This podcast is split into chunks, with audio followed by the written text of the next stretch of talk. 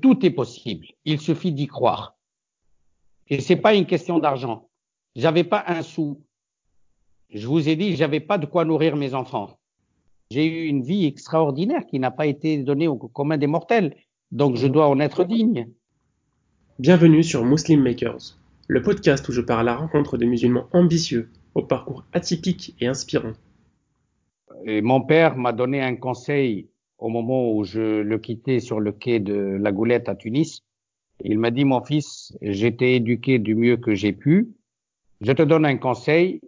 Ne fais confiance qu'à celui qui craint Dieu, qu'il soit chrétien, juif, musulman ou autre. Ne fais confiance qu'à celui qui craint Dieu. Celui qui ne craint pas Dieu, fuis-le comme la peste. N'oubliez pas de vous abonner sur Apple Podcast ou toute autre application de podcast. Bonne écoute. Salam alaikum, Tawfiq. Wa wa rahmatullah. Merci d'avoir accepté mon invitation. Euh, pour commencer, est-ce que vous pourriez vous, présenter? Euh, Oui, ça va être très simple. Je suis Tawfiq al-Matlouthi, un natif de Qala Akbira qui se trouve euh, dans le centre tunisien près de Sousse. Euh, il y a 63 ans de cela. Euh, j'ai fait mes études primaires et secondaires en Tunisie. Après, j'ai quitté ce beau pays pour rejoindre euh, l'université d'Assas à Paris euh, en 77. D'accord. Est-ce qu'en quelques, en quelques grandes lignes, vous pourriez présenter votre parcours? Je ne sais pas si on peut appeler ça un parcours, mais plutôt une expérience de vie pour moi, mhm. puisque en arrivant, euh, avant d'arriver plutôt en France, j'étais déjà engagé dans beaucoup d'activités euh, parascolaires, je dirais. J'étais dans les organisations de jeunesse, j'étais, j'ai touché un peu au théâtre, même au cinéma. J'ai participé à la coécriture d'un scénario et à la co-réalisation d'un film qui fustigeait l'occidentalocentrisme de Bourguiba dans sa politique pour la Tunisie, entre guillemets moderne, qu'il appelait de tous ses voeux. Et euh, j'ai également écrit des pièces de théâtre qui ont été jouées au théâtre municipal de Sousse. Par la suite, je me déplace vers la France et qui était en pleine effervescence sur les questions immigrées qui m'ont immédiatement touché et qui m'ont intéressé parce que moi-même je l'étais. Et euh, c'était l'époque où Giscard d'Estaing était président et il avait proposé l'idée de l'insertion euh, dans la société française ou euh, le retour dans le pays d'origine. On commençait déjà à cette époque-là à inciter les gens à repartir chez eux. Euh, et en vérité, le mot insertion était blessant parce que c'était plus l'assimilation à la société française et la perte de la culture musulmane qui était plus mise en exergue que la véritable insertion dans une société. D'accord. Donc vous êtes impliqué très rapidement dans, dans ce qui est Comment on peut appeler ça? Dans, euh, Non, dans l'activisme politique, parce qu'il s'agit euh, de nos droits en tant qu'immigrés dans ce pays et en Europe. Euh, par la suite, ça va être euh, nos droits de citoyens, puisque beaucoup d'entre nous sont devenus français par la suite. Euh, mhm. Et on a fait en fait que répondre aux chers vœux de Giscard d'Estaing de nous insérer. Donc, mhm. qu'y a-t-il de meilleure insertion que d'être citoyen du pays qui nous accueille? Euh, sauf que euh, avant tout cela, je suis passé par plusieurs étapes. Euh, J'étais euh, réceptionniste de nuit dans un hôtel et ça m'a permis de rencontrer, c'est le hasard de la vie entre guillemets, euh, pour nous c'est le destin, de rencontrer plusieurs personnalités importantes, dont une qui a marqué ma vie, c'est Dulcie September, qui était une figure importante de l'ANC de Nelson Mandela et qui était à l'hôtel et elle m'a euh, initié très vite au problème de l'apartheid. Et comme j'étais déjà très sensible à la question palestinienne et un des militants, donc j'ai trouvé une grande similarité. Elle m'a expliqué les liens d'ailleurs physiques réels qui existaient entre l'entité sioniste et les autorités de l'apartheid et j'ai commencé une véritable activité euh, pour euh, le droit à l'autodétermination des peuples et à militer activement en France jusqu'à la création de ma première euh, radio FM en France avec deux euh, concitoyens tunisiens. Et on avait fait ça en tant que radio libre non autorisée à l'arrivée de François Mitterrand. Euh, cette radio fut euh, dans un local squatté au-dessus euh, du 115 Boulmiche à Paris, au-dessus du restaurant universitaire musulman. et c'était avec les moyens du bord, c'était du bidouillage, mais elle a réussi à s'imposer parce qu'elle défendait de vraies causes et que les euh, auditeurs qui nous écoutaient s'intéressaient vraiment à ce qu'on présentait, à ce qu'on faisait. Et euh, une chose qui me fait toujours sourire, c'est que sur cette radio non autorisée, nous avons réussi à interviewer et à inviter dans ce local squatté plusieurs ministres en exercice à l'époque. Mmh. Dont? Dont euh, à la fin euh, de la période de les, débuts de la cohabitation, le ministre de l'Intérieur lui-même, euh Charles Pasqua, était invité euh, dans ce local squatté et sur une radio non autorisée. il y avait Pierre Jox également qui était venu.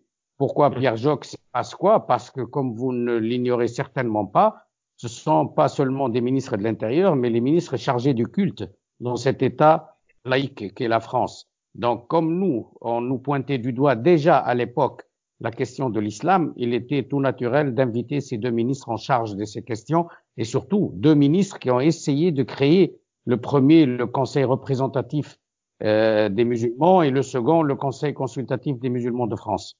Mhm. Donc ça témoigne un peu de l'influence que vous avez réussi à créer avec ce, ce média. Ah, tout à fait. Et il s'est imposé très vite. Par la suite, nous avons été interdits des maîtres et les CRS sont venus nous euh, prendre euh, l'émetteur, mais ça ne mhm. nous a pas arrêté. On a recommencé ailleurs et l'aventure ne s'est jamais arrêtée. Elle a duré 30 ans jusqu'à mhm. l'avènement euh, en 92 par une radio autorisée qui est Radio Méditerranée et qui a duré 18 ans jusqu'à sa fermeture en 2007 par Nicolas Sarkozy pour trouble à l'ordre public justement parce qu'on était la radio la plus écoutée pour la cause, pour la défense de la cause palestinienne. D'accord. C'est légal ce qui fait, comment on peut fermer une, une radio? Euh, si le président pense que euh, elle cause des troubles à l'ordre public, il a le droit, mais c'était pas légal. Nous avons porté plainte et nous avons gagné notre procédure euh, cinq ans après, mais c'était trop tard parce mhm. que euh, il n'y a plus de fréquence de libre. Oui, le mal était fait. Voilà, tout à fait. Et nous sommes passés à autre chose. Et par la suite, je me suis impliqué dans un autre projet qui a été mené par des jeunes euh, issus de l'immigration, des jeunes français. C'est le mhm. projet de OMA.com, le site d'information, puis la télévision OMA TV. Et je participe activement jusqu'à ce jour à ce, dans ce média. D'accord, OMA TV, qui est assez connu.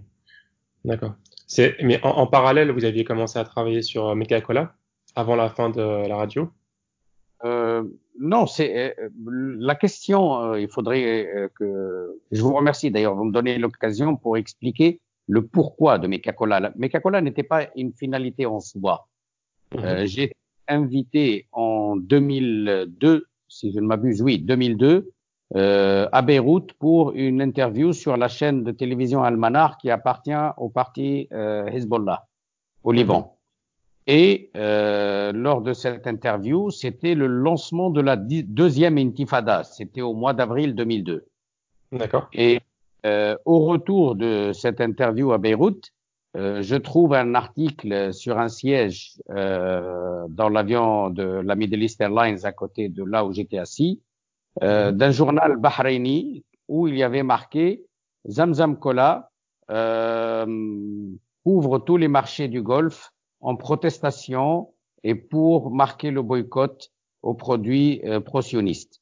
Et comme j'étais un membre actif euh, de, du mouvement de boycott en France, euh, dès que je suis arrivé en France, j'ai suggéré qu'on appelle la société Zamzam Kola pour faire rentrer ce produit et, et, le vendre à travers des distributeurs maghrébins ou musulmans en France. Malheureusement, les membres n'ont pas apprécié cette proposition. Ils se sont dit, tu vas nous transformer en commerçants, ça nous intéresse pas. J'ai dit, mais on est en train de pleurnicher pour trouver les moyens pour financer notre action et à quémander aux uns et aux autres, alors que là, on peut avoir un produit dont les bénéfices financeront l'association. Personne n'a voulu cela de cette oreille-là. Et l'idée est partie de là. J'ai appelé Zamzam pour euh, les représenter. Je vous la fais très court. Ça ne les intéressait pas. Et là, je me suis énervé. Je pas sortir de Saint-Cyr pour faire un cola. Et Zamzam étant à la Mecque, j'ai pensé subitement à Mecca, cola. Mais en vérité, la finalité n'était pas la Mecque. mais c'était la tribu amérindienne musulmane qui s'appelait Mecca et qui vivait et qui vit encore dans, euh, à Washington euh, aux États-Unis et qui mhm. était spécialisée pêche euh, de baleines et qui ont été détenus par les pionniers blancs, qui est le premier acte terroriste. Je vous signale que 2002, c'est quand même un an après le, les attentats euh, du 9 septembre 2001 et que les musulmans étaient sous une pression extraordinaire par les médias et les politiques dans le monde occidental et mhm. que à ce, à ce moment-là, euh, pratiquement beaucoup de musulmans rasaient les murs euh, en France et ailleurs, euh, comme si on était responsable des actes de d'autres personnes. Je me suis levé, j'ai dit ça suffit, il faut se lever euh, pour notre dignité et il faut affirmer euh, nous ne sommes pas des terroristes. Le premier acte terroriste de masse a quand même été la euh, l'élimination et l'extermination des Amérindiens par les Britanniques qui sont venus euh, pour coloniser et occuper ce qui s'appelle aujourd'hui l'Amérique. Donc nous n'avons pas de à recevoir en tant que musulmans de qui que ce soit sur ce plan-là. Nous sommes plus la victime depuis le début de l'histoire que les criminels euh, que, que l'on pointe du doigt. Voilà les vraies raisons de la création de Mekakola. D'accord. Comment ça se passe en fait à ce moment-là? Honnêtement, euh, euh, quand j'ai commencé, c'était pour moi juste une idée, une simple provocation médiatico-politique. Ce n'était absolument pas dans mon esprit, euh, dans le but de euh, créer une marque ou de faire du commerce. Euh, j'ai été moi-même le premier surpris puisque j'ai été appelé dès que l'information est sortie par un magazine français, un hebdomadaire français, qui a eu euh, l'outrecuidance de faire un titre Le cola d'Allah arrive en France, alors que pour au moment où il a fait son article, il n'y avait ni cola, ni produit, ni rien du tout. Et en plus, arrive en France alors que j'étais français et je vivais en France. Pourquoi arrive en France? Donc, euh, le CNN apprend l'information et me contacte. Quand CNN m'appelle, il n'y avait ni cola, ni bouteille, ni rien. Rien n'était fait. Il n'y avait pas de produit. D'accord.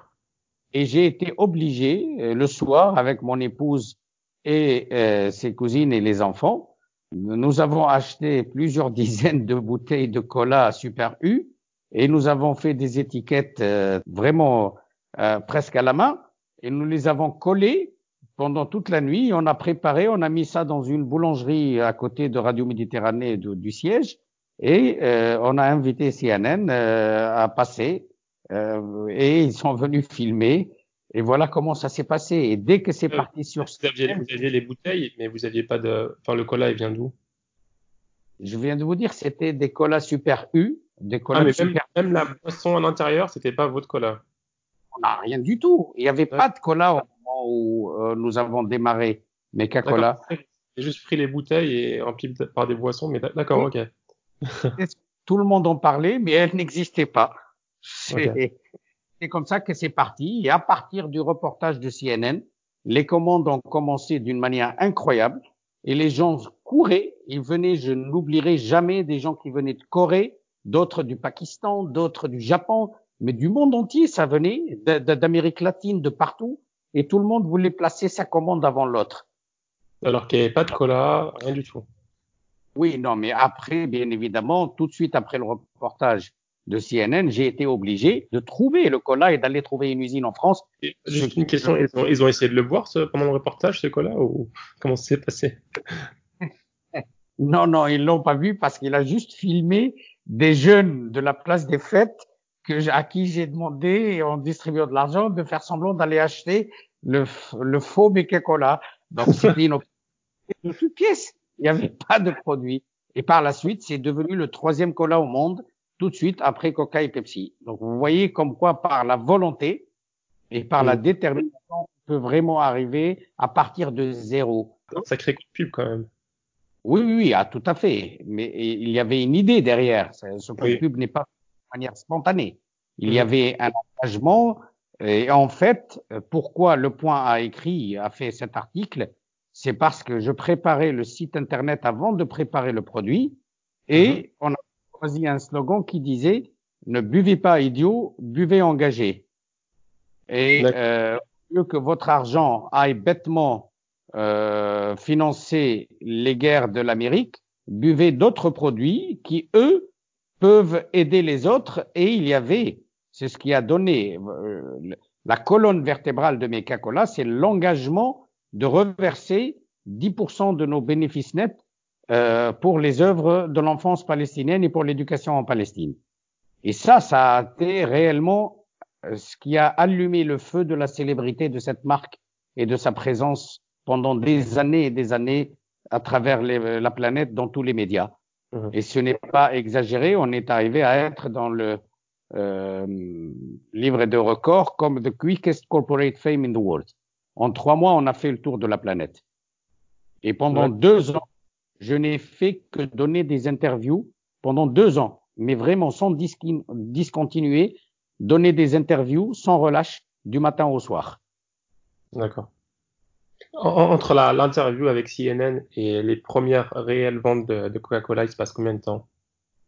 Il se passe trois semaines parce que le temps de faire le vrai design, le temps de trouver l'usine, de trouver le concentré, de le choisir, euh, de le déposer. Donc, euh, le premier camion a démarré trois semaines après. C'est rapide, trois semaines quand même. C'est très rapide, évidemment. Euh, j'avais fait cinq camions, ce qui pour moi était une véritable montagne et j'avais vraiment une peur bleue. Et mmh. c'est parti comme vraiment du petit pain, c'est parti à une vitesse extraordinaire. Et après, on était à la vitesse de 100 000 bouteilles par semaine. Mais, mais normalement, quand on vend des produits euh, de, de, nourriture, il n'y a pas des contrôles qu'on doit faire avant, enfin, qui doivent être respectés, ils font des tests, non? Ah non, non, non. Là, j'ai fait appel à une usine très connue qui est à Cholet, qui est une des plus vieilles de France. Le concentré fabriqué en Belgique par le, celui qui fabrique pour Coca et, pour, et ils ont toutes les normes ISO et tout ça. D'accord. Donc il y avait déjà toutes les normes, euh, ok. Tout à fait, tout à fait. On a rajouté juste une seule norme et nous avons été les premiers à le faire. Euh, nous avons fait le premier cola halal au monde. Avant, les musulmans buvaient du cola non halal. Et c'est grâce à Meka Cola et à son action que le cola est devenu un cola halal et surtout après le scandale que j'ai fait éclater à, à Lahore au Pakistan où j'ai annoncé que les musulmans buvaient du cola mélangé avec du porc et là, euh, toutes les marques internationales ont été obligées de se mettre aux normes halal. Waouh. Comme quoi? Oui. Et du coup, après ça, tout le monde s'est mis euh, à, à, suivre cette norme. Ah, tout le monde fait du halal dans les pays musulmans. Par contre, je ne peux pas garantir que euh, si vous buvez une autre marque en Occident ou même là où vous êtes, euh, que vous buvez du cola halal. Comment est-ce que vous avez su qu'il y avait du, porc dans le, dans le coca? C'est le fabricant de boissons qui me l'a dit. Il m'a dit, mais monsieur, vous êtes musulman et vous savez qu'il y a du porc ici? Parce que justement, où je suis allé négocier avec lui pour mon concentré, euh, invité à déjeuner, et il avait pris une bouillabaisse, je l'oublierai jamais, et dedans il y avait du porc. Je lui ai dit, je suis désolé, vous êtes très gentil, mais je peux pas. Il m'a dit, pourquoi? Je lui ai dit, il y a du porc. Mm-hmm. Et là, il rire, il me dit, mais vous mangez pas de porc. Euh, parce que c'est en morceaux et c'est physiquement devant vous du porc, mais vous le buvez sans réagir. Et comment ça, je le bois? Et là, il m'explique qu'il y avait de la gélatine de porc pour mélanger les huiles essentielles avec de l'eau. Il faut un émulsifiant. Et là, ce fut le choc pour moi. bah oui, j'imagine. Mais du coup, en fait, quand vous avez décidé de créer Mika Cola, vous savez même pas que vous vouliez faire quelque chose de halal. Pas du tout. Pour moi, c'était d'office halal j'ai découvert par la suite que non seulement il y avait de la gélatine de porc, mais en plus, il y avait de l'alcool à 1,6 ou 1,8% de volume, mais que c'était toléré par la plupart des scholars, des, des, des ulama musulmans. Et, oui, 1,6 à 1,8. Wow. Je, je pensais que c'était 0,2 euh, dans ces boissons. Ça a changé en fait. Changé justement suite à la pression mise par Meca-Cola. Et donc maintenant, Meca-Cola, quand nous l'avons lancé, ce fut aussi un des éléments déterminants. Un, c'était halal parce qu'il y avait plus de composants animaux, euh, mhm. et on a remplacé ça par la pectine ou par la gomme d'Arabie. Et, mhm. et euh, la deuxième, le deuxième élément, c'est que nous, on a fait en sorte, grâce à un process, euh, qu'il n'y ait pas du tout d'alcool, mais des traces infimes d'alcool indétectables par les machines. Donc, ça veut dire qu'il n'y a pas d'alcool. C'est quoi le, rôle de l'alcool dans la boisson? Euh, Non, c'est un alcool naturel. C'est pas un rôle. Ça veut dire qu'il y a fermentation. Et dans ah. toute fermentation, il y a production d'alcool. Sauf que nous, on a trouvé le moyen puisque nous, on n'a pas le volume des géants. On a le temps d'attendre. Donc nous, quand on fait notre préparation, notre mélange, on attend à peu près 12 à 18 heures avant de commencer à faire l'embouteillage. On le laisse dans les cuves et dans des cuves ouvertes pour que la fermentation s'évapore. Sauf que d'autres marques que je ne citerai pas n'ont pas le temps d'attendre. Ils mélangent et ils remplissent immédiatement. Ce qui fait la fermentation se fait en cours de route et se garde dans les bouteilles mais c'est pas intentionnel. D'accord. Allô? Oui, oui, je vous entends. Oui, parce que ça a coupé. D'accord. Voilà. Vous disiez c'est pas. C'est pas intentionnel, ça n'a le fait qu'il y ait de l'alcool, c'est pas volontaire. Ce n'est pas vous. C'est une conséquence de la fermentation.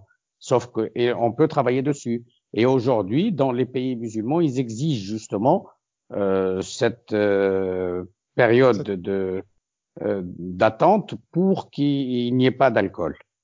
Et je remercie Allah subhanahu wa ta'ala parce que c'est grâce à nous que euh, toutes les marques ont été obligées de faire du halal. Et même les pays eux-mêmes ont pris conscience de ce problème. Parce que pour tout le monde, c'était une boisson non alcoolisée, donc halal. Ok. Donc là, vous êtes en 2000, 2002 J'avais mon équipe qui travaillait. Euh, ça a avancé très très bien, sauf que nous subissions des pressions terribles en France. J'ai mhm. été arrêté à prise, accusé de toutes sortes de choses complètement débiles, y compris de soutien au terrorisme à cause de la, du soutien à la Palestine. J'en ai eu ras-le-bol et j'ai quitté la France pour aller m'implanter à Dubaï. Et euh, nous avons euh, développé Mekakola à partir de Dubaï et de la jeune France Jabal Ali. Euh, mhm. Mais en que là-bas aussi, mais d'une manière beaucoup plus feutrée à l'anglo-saxonne, on était combattu jusqu'à ce qu'on nous oblige à quitter le pays sept ans après. Donc, euh, et c'est là où j'ai implanté cacolas en Malaisie, où nous nous trouvons bien sans avoir un problème, sauf que les ennuis vécus en France et en, euh, aux Émirats arabes unis ont fait que notre développement se fasse en dents de scie. Euh, à Dubaï, c'était les mêmes ennuis qu'en France? C'était les accusations politiques? Pardon? Les, les, ennuis que vous avez eus à Dubaï? À Dubaï, il n'y avait pas d'ennuis directs, mais des petits blocages insignifiants, incidents. Par exemple, au port, retarder les choses ou bien au départ. Il y avait que des petites choses comme ça, mais pas des choses ouvertement. Et par la suite, ils ont répondu à l'appel de la Tunisie où il y avait un mandat d'arrêt puisque moi j'étais un opposant à Ben Ali. Et mhm. j'ai été arrêté, soi-disant pour contrôle d'identité, et j'ai été maintenu pendant deux mois et deux jours et dix jours euh, en prison pour vérifier mon identité. Je savais pas que ça prenait autant de temps. Voilà. Et après, on m'a demandé gentiment de quitter le pays parce que je leur causais des problèmes avec la Tunisie. Et c'est là où je suis parti euh, en Malaisie. Mais on a atteint des chiffres importants quand on était là-bas en 2005 on a euh, atteint un milliard et demi de litres. Euh, et avant, on était à un milliard de litres par an, euh, pas produit par nous directement, mais avec les franchisés. Et on mhm. était arrivé à, à, nous distribuer dans 64 pays à travers la planète. D'accord. Le départ de Dubaï nous a perturbés puisque nous a, on nous a tout bloqué, soi-disant pour vérifier si on ne finançait pas le terrorisme en Palestine et tout ça. Et, euh, et, ce blocage nous a fait perdre nos marchés et on a redémarré pratiquement de zéro à partir de la Malaisie. D'accord. Donc quand vous dites de zéro, c'est qu'il y avait plus d'usines, il y avait plus d'employés. il y avait plus rien, il y avait plus de bureaux, il y avait plus rien. Je suis parti moi physiquement réouvrir une société en Malaisie et reconstituer une équipe. Et aujourd'hui, de nouveau, nous recommençons à remonter. Et l'année dernière, on est à peu près 600 millions de litres. D'accord, donc vous n'êtes pas revenu à votre euh, maximum, mais vous vous y approchez petit à petit. On s'en approche et je remercie Allah subhanahu wa ta'ala puisqu'on n'a pas disparu. malgré tous les bâtons dans les roues, mais Meca-Cola est toujours là. Et même avec un nouveau design et avec euh, vraiment un marketing nouveau, nos slogans ont changé. Pendant le premier slogan, je vous l'avais dit, c'était ne buvez pas idiot, buvez engagé. Après, c'était The Taste of Freedom, le goût de la liberté. Et maintenant que la liberté a pris corps dans le monde arabe avec euh, le printemps tunisien et avec les révoltes dans le monde arabe contre les dictatures, ce slogan, j'estime qu'il a été dépassé et nous avons changé vers Be Different. Nous ne voulons pas être dans le troupeau et Meca-Cola, c'est le symbole d'être différent. Mmh. Les clients aussi sont les mêmes Certains sont les mêmes, d'autres sont nouveaux. Euh, la seule chose où on n'a pas encore réussi à nous réimplanter, c'est dans tout le monde arabe, alors qu'au début de Mecacola, on y était partout. Et sur pression de Ben Ali, euh, tous les pays arabes nous ont fermés l'un après l'autre. Et ils m'ont fait l'accusation que j'étais des frères musulmans, que je finançais le terrorisme, plein d'accusations fallacieuses. Et mhm. euh, bien évidemment, le monde arabe est dirigé par des dictateurs. Ils ont tous répondu oui à leur confrère Ben Ali. Et mmh. euh, nous avons perdu tous les pays arabes. Ils ont fait pression sur d'autres pays africains. Mais en Asie, là où nous sommes aujourd'hui, on prospère. Même on a ouvert l'année dernière en Mongolie. Euh, je viens d'ouvrir à l'île Maurice, dans d'autres pays. Donc aujourd'hui, nous sommes dans une trentaine de pays. Et là, ils sont pas touchables. En plus, les dictatures sont tombées. Donc, je ne désespère pas de pouvoir revenir dans le monde arabe. Mais pour l'instant, notre priorité, c'est de nous implanter Hmm, solidement dans les zones où nous sommes euh, et euh, consolider nos marchés pour euh, ouvrir par la suite dans le monde arabe. C'est quoi vos plus gros plus gros marchés? Euh, C'est le Bangladesh, après c'est le Pakistan, la Malaisie, une partie de l'Indonésie. c'est également la, en partie, mais c'est un petit marché en Birmanie. Mais franchement, c'est pas vraiment un grand marché compte tenu de la situation des euh, musulmans. Euh, c'est euh, la Chine qui démarre. Euh, donc euh, voilà, notre présence en, en Asie est solidement ancrée dans ces pays-là. D'accord. J'aimerais revenir un petit peu sur votre, vu qu'on a à peu près les grandes lignes, sur les progressions depuis que vous êtes arrivé en France. Déjà, j'ai toujours un peu du mal à comprendre d'où vient votre, votre engagement. mon engagement, je vous ai dit, remonte à euh, pratiquement à l'époque de l'adolescence. Au lycée où j'étais en Tunisie, il y avait des associations de soutien à l'OLP et j'étais vraiment très actif. Je collectais les dons et les aides, je vendais les porte-clés, les kéfiers pour euh, Fatah et tout ça. On était, on était très engagés. Euh, on sensibilisé euh, quand j'étais en Tunisie aux questions de euh, des travailleurs avec les syndicats parce que c'était moi je suis né avec l'indépendance donc la Tunisie moderne et a grandi euh, au fur et à mesure que je grandissais la Tunisie a eu son indépendance en 56 donc j'ai eu cette chance de grandir dans un pays qui se construisait et donc on nous apprenait tout et on s'engageait et on était très actifs et très heureux de pouvoir participer consciemment ou inconsciemment euh, au devenir de notre pays. Euh, sauf que moi, j'étais très conscient de cela et j'étais engagé, comme je vous ai dit, dans des organisations de jeunesse. J'étais chef de scout. Donc cet engagement, il est depuis le départ. Il n'est pas né en France. Mhm. Et, et vos motivations, votre engagement, est-ce qu'il a évolué au fil des années? Dans quel sens? Vous engagez, par exemple, pour la cause des Palestiniens, pour la cause de, de plusieurs euh, différents de, de, peuples opprimés ça a été un leitmotiv permanent euh, au détriment de plusieurs intérêts économiques. J'ai énormément perdu. Radio Méditerranée a subi des pressions terribles euh, et on était privé de toutes sortes de revenus publicitaires par des pressions des pays d'origine, mais également par les pressions internes de la France et du lobby sioniste français. Euh, donc, euh, on n'avait vraiment aucun revenu, ce qui avait obligé Radio Méditerranée à passer à des choses dont j'ai honte aujourd'hui, mais je n'avais pas le choix. Euh, et j'en avais même honte au moment même où ça se déroulait, à savoir la, voyance pour financer la radio. Mais j'estimais que cette entorse à la morale de passer la voyance était insignifiante face au rôle que jouait Radio Méditerranée euh, pour éveiller les consciences des euh, Français musulmans, des immigrés, et pour défendre leurs causes et pour défendre les causes des peuples opprimés à travers la planète. Et nous nous sommes occupés de plusieurs cas, y compris du Congo au moment de la guerre avec euh, Kabila et euh, Houphouët, avec toutes les causes. On n'a pas Radio Méditerranée était étroitement engagé avec la Bosnie. Euh, je, on n'a pas laissé une cause qui était présente qui n'était pas la nôtre. D'accord. En général, les gens s'engagent dans, dans la protection de, de un peuple, d'une communauté. De... Mais en fait, vous, vous avez réussi à, pendant une période au moins, à, à écouter tout le monde, en fait, à vous intéresser à tout le monde, tous les peuples opprimés musulmans en tout cas. Non, pas seulement musulmans, tous les peuples opprimés. L'Afrique du Sud, c'est pas des musulmans.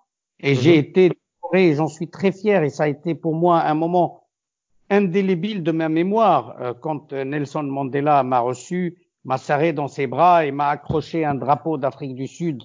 Il m'a dit je n'ai pas, je suis pas encore président, mais considérez cela comme la plus haute médaille d'Afrique du Sud. Vous avez tant donné pour nous. Euh, pour moi, c'était un moment d'émotion incroyable. Donc mhm. moi, le but que je poursuivais à travers mes entreprises essentiellement médiatiques, euh, et par la suite Mekakola, c'est une seule raison, c'est la défense de l'opprimé, quel qu'il soit. C'est pour cette raison que j'ai pu joindre euh, différentes causes, parce que l'axe principal, c'est la défense de l'opprimé.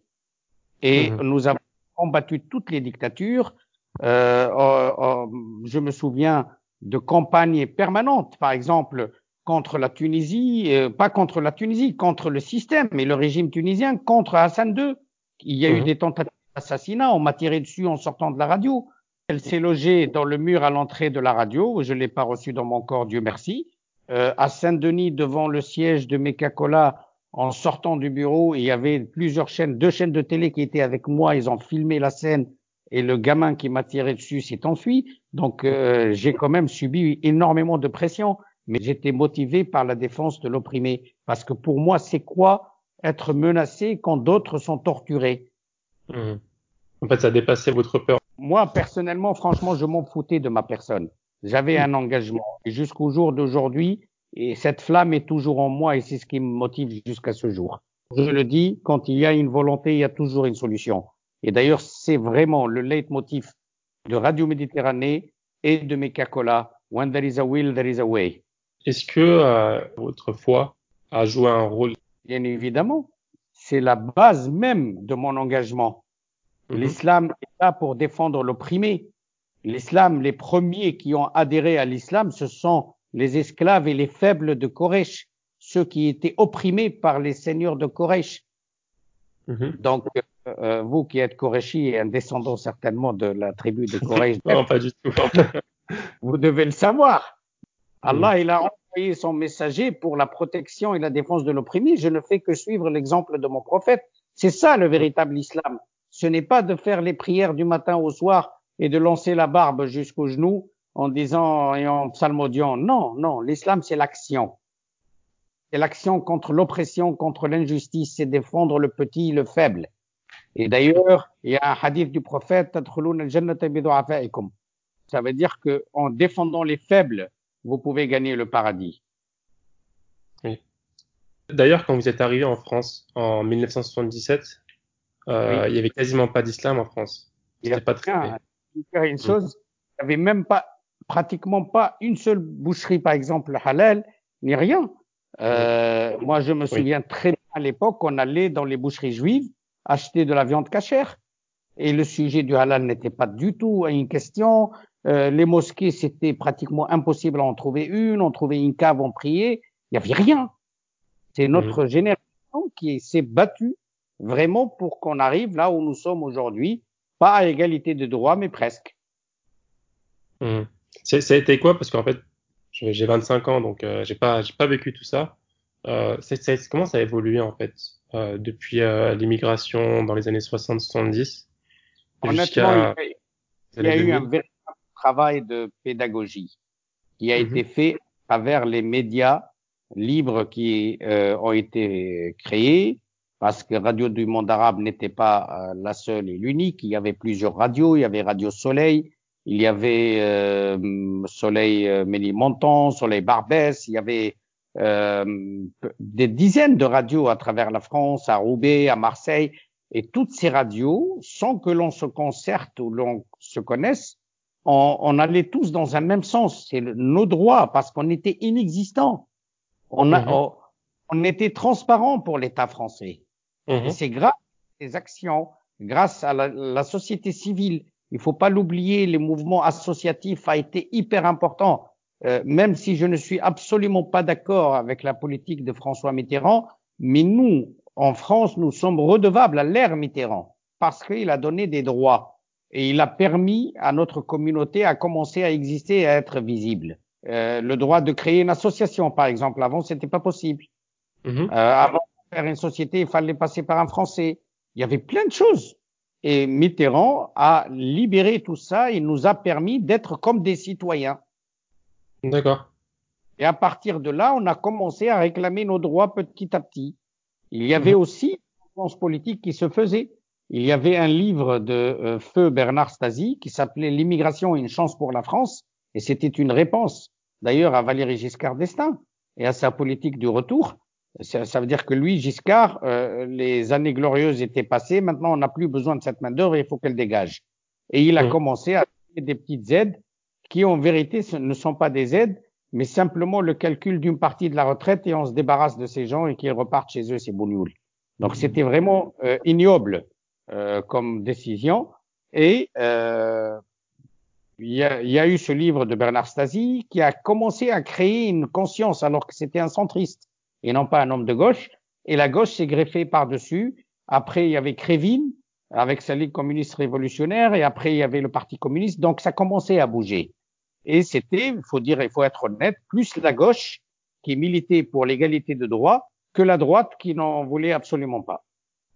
D'accord. Est-ce qu'il y, a des événements qui ont fait qu'il y a eu un avant et un après euh, en termes d'islam en France? Qui a vraiment libéré la parole, vraiment libéré les droits des musulmans? Ou est-ce que c'est venu naturellement par petites étapes? C'est venu par petites étapes, mais il faut reconnaître de ma propre expérience, parce que j'étais au quotidien avec les radios que j'avais, c'est quand même une expérience de plus de 30 ans de médias en France. Mhm. Euh, c'est venu progressivement, mais c'est venu aussi par coup de manifestations, d'initiatives d'associations, euh, comme la marche des beurs, comme euh, d'autres actions. Tout ça, ça a pesé, tout ça, ça a apporté. Et la France euh, mutait. Il y avait une réelle euh, métamorphose de la société française je vais vous le dire, par l'arrivée de la première génération des Français musulmans, les enfants des immigrés nés là-bas, et euh, la deuxième génération, ce qu'on appelle euh, les beurs injustement et d'une manière insultante pour moi, mais ça, ce fut l'événement marquant du changement de la société française, mmh. qui, qui a commencé à devenir une société multiculturelle et ce qu'on appelle le melting pot et, le, et la société un peu mélangé Et euh, beaucoup de Français ne, voulaient pas voir ça, ne voulaient pas en entendre parler. Mais la gauche l'a bien compris et en a profité parce qu'elle voyait un réservoir électoral pour elle. À, ce moment-là, la situation des musulmans s'améliorait petit à petit. Euh, oui, tout à fait. Tout à euh, fait. avec les événements récents qui se passent en France depuis, euh, j'ai envie de dire, depuis peut-être le, le 11 septembre, peut-être, est-ce que ça continue d'évoluer selon vous? Ça, ça ne peut plus évoluer réellement négativement parce que la donne a changé. Nous ne sommes plus des immigrés. Et le nombre de musulmans est plus important que le nombre de Français immigrés de la première génération, ou même de la deuxième. Donc là, il ne s'agit plus de droit d'immigrés, d'invités sur le sol français. Là, il mhm. s'agit de citoyens français. Et d'ailleurs, par exemple, notre radio a joué un rôle très important dans cette prise de conscience et elle mhm. était hyper engagée, contrairement aux quatre autres radios de Paris, et d'Île-de-France, que ce soit Orient, Beurre ou autre, bien que Beurre ait une petite orientation. Euh, mais Radio Méditerranée était vraiment le moteur de toutes les manifestations euh, pour les droits. On était de toutes les manifestations qui se faisaient, on était à l'origine même. Et c'est ce qui s'est couronné par la suite par la création du parti politique, le Parti de la France plurielle. que vous avez euh, créé. Tout à fait. Ça venait de votre initiative, du coup C'était mon initiative. Et euh, c'était pour provoquer les partis politiques. Et c'était au moment des élections présidentielles, euh, en mars 2001. Euh, on a lancé le parti le 31 mars. Et ce parti avait une vision très claire. Et on s'était associé à, j'ai oublié son nom, la, la femme politique des Antilles très connue qui était au parti des radicaux de gauche, Madame Christiane Taubira. Voilà. Et nous avons apporté un soutien euh, très vif à Christiane Taubira. Et au deuxième tour, on a apporté un soutien clair et précis pour Jacques Chirac, dicté pas par la position de Jacques Chirac par rapport à nos droits en tant que Français musulmans, mais par rapport à la position du RPR de l'époque et de Jacques Chirac par rapport à la question palestinienne. Parce que pour nous, il y avait une graduation dans l'intérêt euh, à défendre, et pour nous, le premier intérêt indiscutable qui passe avant même nos droits, c'est la cause palestinienne. Et de ce mhm. fait, on a obtenu l'élection de Jacques Chirac. D'accord. Ce fut mhm. très important d'ailleurs. Et je tiens à rappeler que Léon Schwarzenberg, le professeur Léon Schwarzenberg, prix Nobel de médecine et ministre éphémère, ministre de la Santé sous Mitterrand, euh, était membre de notre parti. Et nous avons conduit notre premier voyage à l'étranger en Irak, à Bagdad, pour soutenir l'Irak contre les États-Unis. Wow.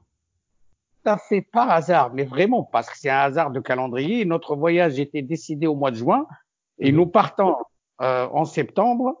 Euh, et le 10 septembre, nous étions à Damas pour faire euh, le transit pour Bagdad et on arrive le 11 septembre. Des frappes.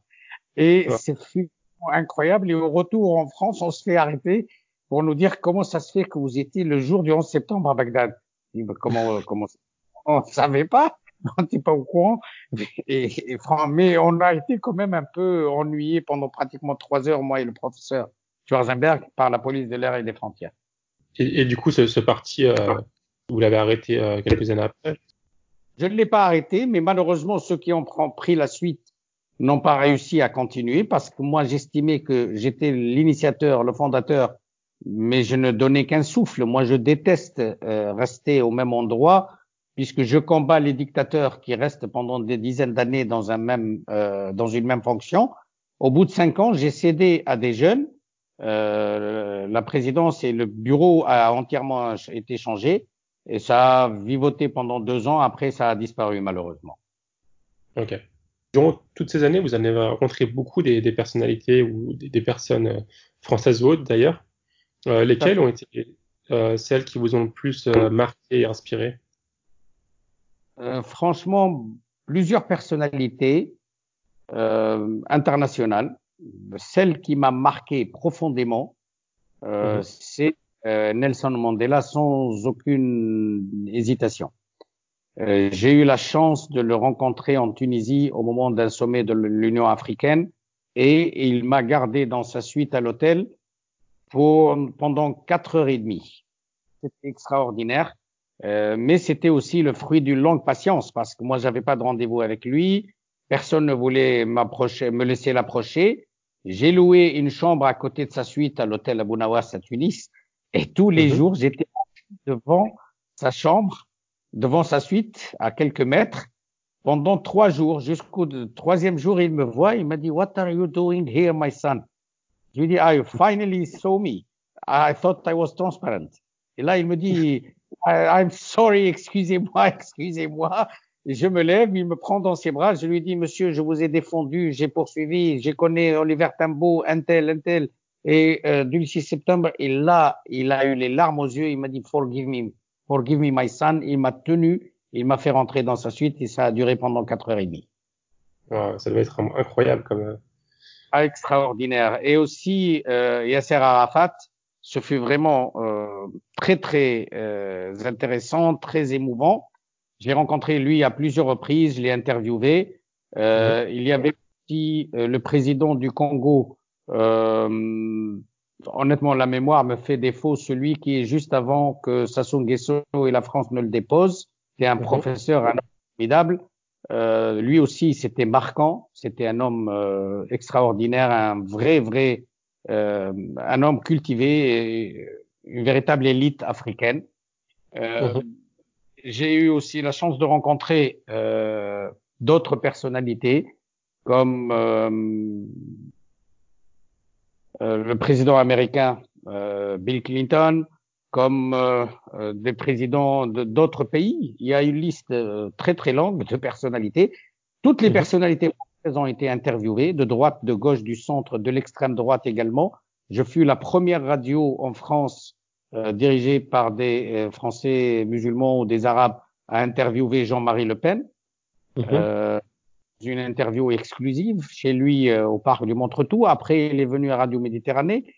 C'était quoi votre impression ben, Pour moi, c'était très important d'aller voir celui qui dénigre notre communauté et qui l'utilise du matin au soir euh, et pour voir. Et en vérité, euh, c'est juste un cheval de bataille pour lui pour l'amener à la politique.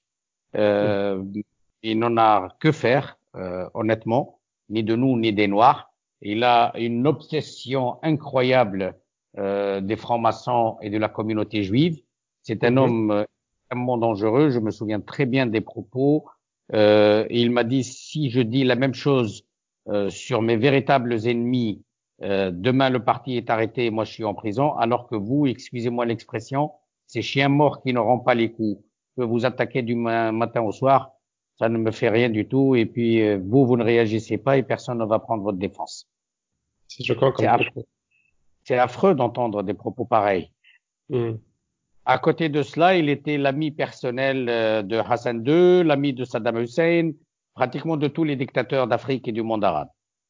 Euh, et c'est quelque chose d'incroyable à, expliquer. C'est un, personnage assez euh, particulier, on va dire. Une personnalité très très intéressante, très inspirante, comme Jacques Chirac, que je respecte beaucoup. Et j'ai eu beaucoup de peine quand il est parti.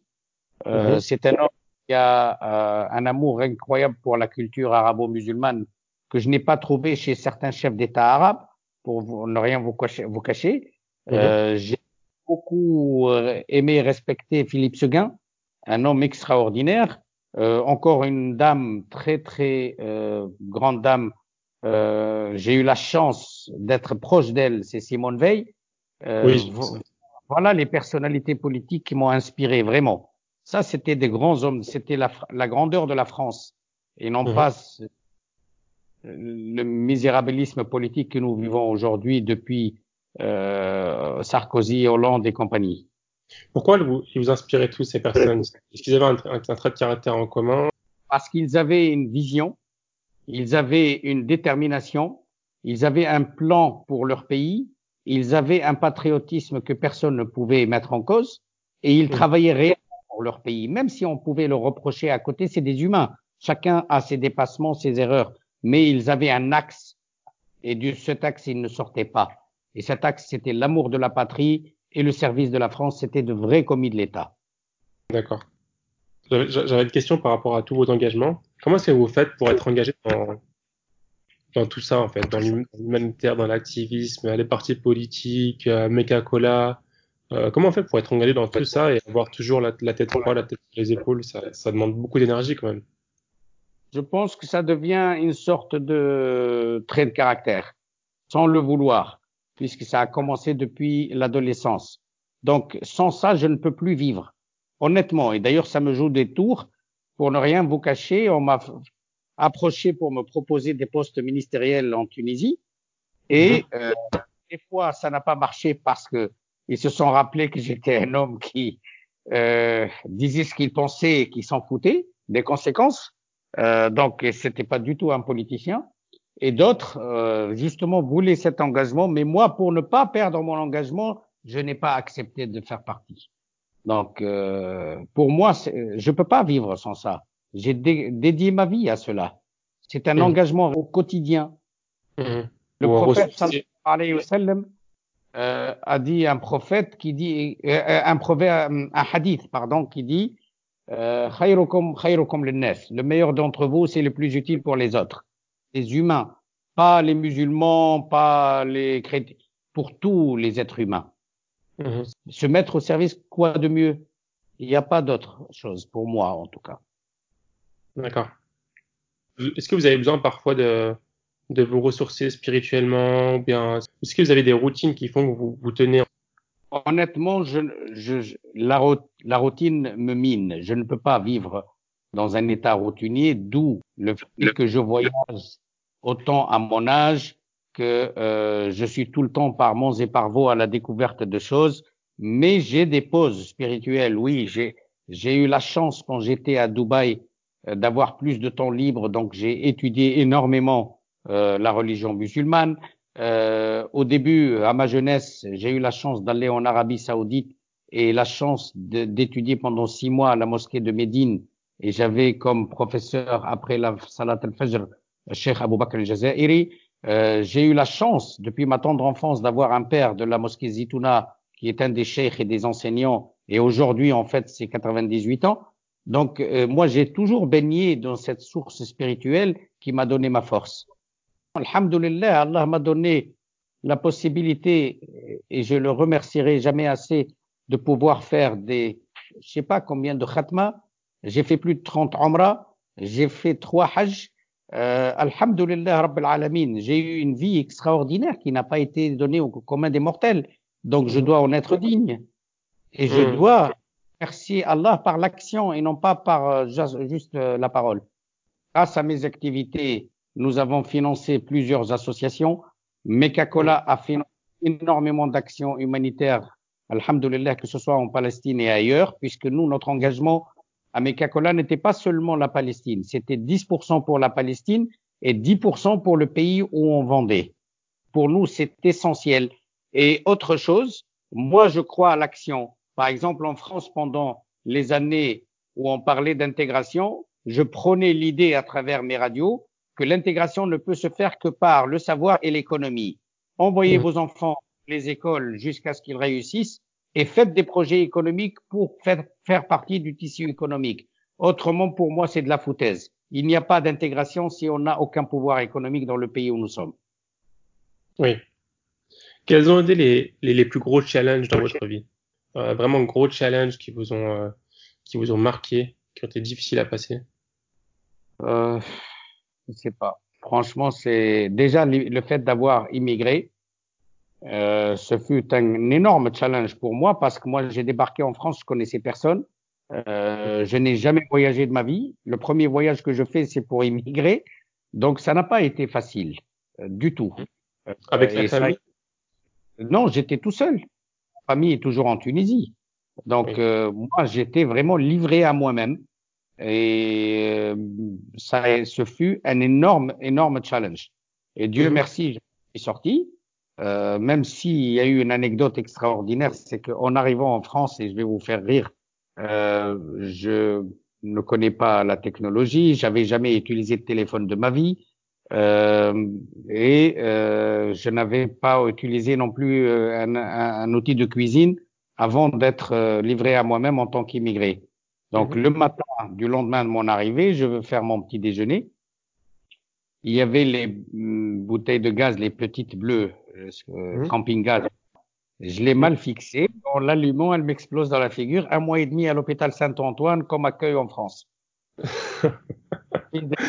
On en parle maintenant, mais ça devait pas être marrant sur le coup. Pas du tout. Et pendant un mois et demi, après, je sors de là-bas, il faut que je travaille, j'ai pas d'argent. Moi, l'hôpital m'avait donné le prix du taxi pour me raccompagner chez moi, et c'est tout. Donc, moi, étant venu avec 17 euh, dinars tunisiens en poche qui faisaient 170 francs à l'époque, J'étais pas ce qu'on appelle quelqu'un de riche. Donc, immédiatement, tous les pansements que j'avais sur le visage et les bras, je cherchais un emploi et j'en ai trouvé un à l'EDF avec le marteau et l'enclume pour enlever le tartre sur les tuyaux de la chaudière de Paris. Donc, c'était vraiment des aventures extraordinaires.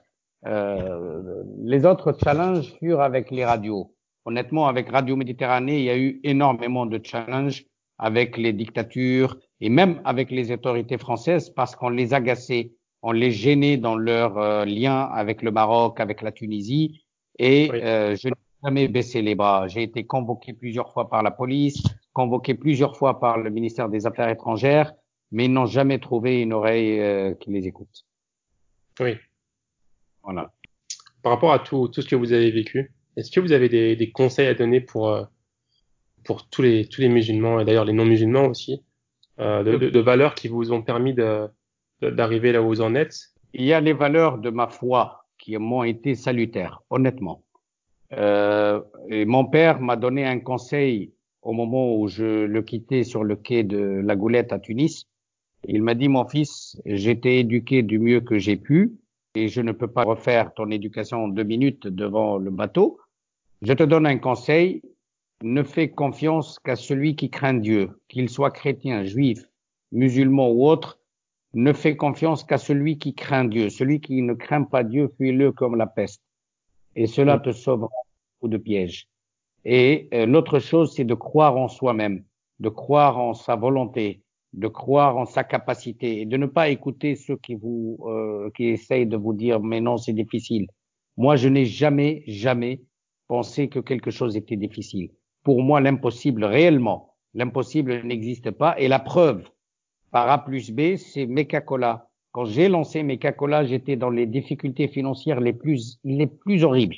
J'avais même pas de quoi nourrir mes enfants. Pourquoi? Parce que Radio Méditerranée pompait tout ce que je pouvais avoir en tant que consultant tous mes honoraires partaient à la radio et je payais les salaires avant de nourrir mes enfants. J'étais dans de grosses difficultés financières et quand j'ai lancé mes cacolas, je n'ai pas regardé le budget qu'il fallait ni rien. Et d'ailleurs, je l'ai demandé, j'ai démarré avec un chèque en bois que j'ai donné au directeur de l'usine en lui disant, monsieur, je vends et je vous dis quand déposer le chèque si vous me faites confiance. On démarre, si vous ne me faites pas confiance, on arrête là. Il m'a regardé droit dans les yeux, il m'a serré la main, il m'a dit on va la faire à l'arabe, ça veut dire à la parole. Et, il m'a serré la main. Trois jours après, je l'appelle pour lui dire déposer le chèque et fabriquer dix camions, pas cinq. Donc, quand on veut faire quelque chose, on n'écoute que soi, on n'écoute que sa volonté et son cœur. Mhm. Très belle parole. Est-ce que vous avez des, des projets pour l'avenir, projets encore plus ambitieux? Plusieurs projets. Euh, je sais pas si euh, je peux vous en, vous parler de au moins un. Nous lançons euh, une carte de paiement euh, mm-hmm. qui s'appelle Cash. Euh, Get some, Cash with Mekacash. Euh, mm-hmm. Une carte en fait dans tout, toujours dans la même philosophie. Pourquoi donner aux autres ce qu'on peut avoir pour soi euh, et pourquoi dépendre surtout des autres? Donner aux autres, on donne tous les jours, mais pourquoi dépendre des autres?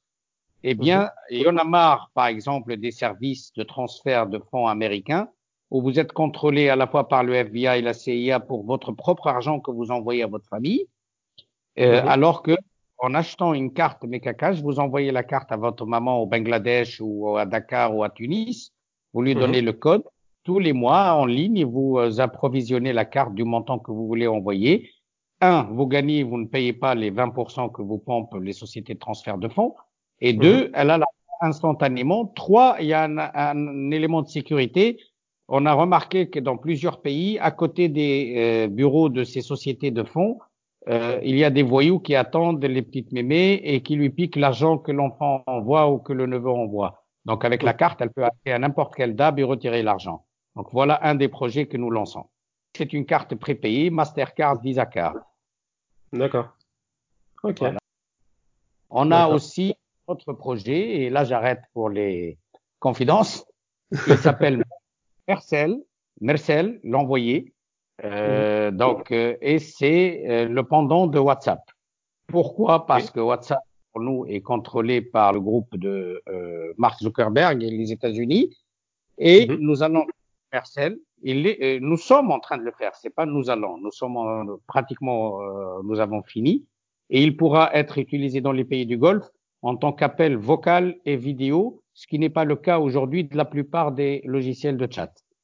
Donc nous avons trouvé la solution et le plus beau, c'est que nous n'avons pas utilisé de euh, euh, logiciel open source. Nous avons développé de A jusqu'à Z l'application Mercel. Ce qui fait on ne dépend d'aucune société qui a des open source ni d'aucun pays. D'accord.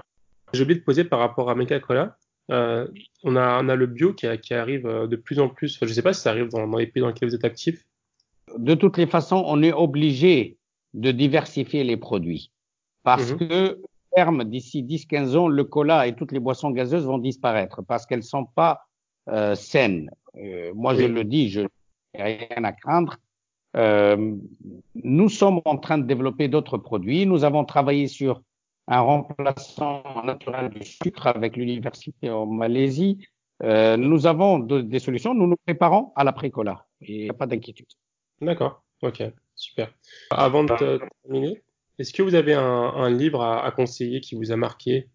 Avant le livre, si vous me le permettez, euh, mm -hmm. c'est que Mekacola, aujourd'hui, c'est quand même une. Euh, le concept de Mekacola est une marque enseignée dans plusieurs business schools à travers la planète, comme Harvard, comme euh, Institut Empresa en Espagne, comme euh, Ponts et Chaussées en France, euh, en Géorgie, dans plus de 30 pays, comme mm -hmm. ce qu'on appelle cause marketing c'est le marketing de cause. Nous avons choisi une cause et nous avons créé un marketing autour de cette cause.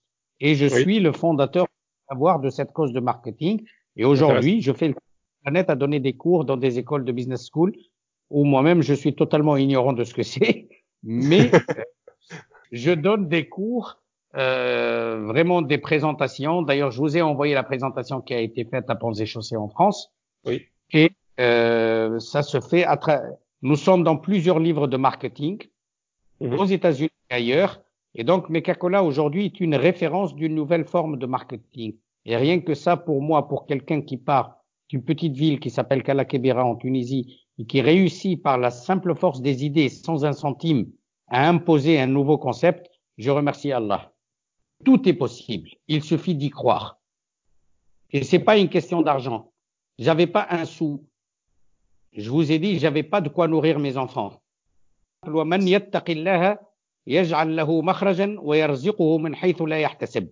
Celui qui craint Dieu, il lui trouve un moyen et il lui donne du risque de là où il ne s'attend pas. Écoutez, c'est un très beau verset. Merci euh, beaucoup. Euh, euh, le, livre, le livre. Simple, j'ai deux livres. Mmh. Un livre que mon père m'a offert quand j'avais 12 ans et je pense qu'il a euh, euh, dessiné mon profil psychologique et ma vie future. Ça s'appelle euh, Les visages du courage. C'est à propos des autodidactes. Et il y avait dedans 12 autodidactes, dont Abraham Lincoln, Lincoln et d'autres. Et mmh. la force de l'ambition. Le deuxième livre, c'est le recueil de poésie du prince de, des poètes arabes, Al-Mutanabbi.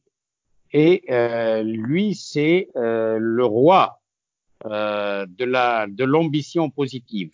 Et franchement, ça a marqué ma vie. C'est ce qui explique le chemin que j'ai tracé jusqu'à maintenant. Super. Euh, je suis sûr que ça va être bénéfique pour pas mal de monde. Un parcours aussi euh, passionnant et, et, varié que le vôtre. Et je vous remercie beaucoup.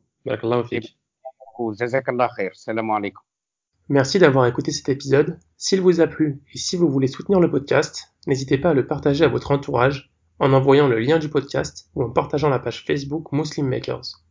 On se retrouve la semaine prochaine, Inch'Allah, avec un nouvel invité.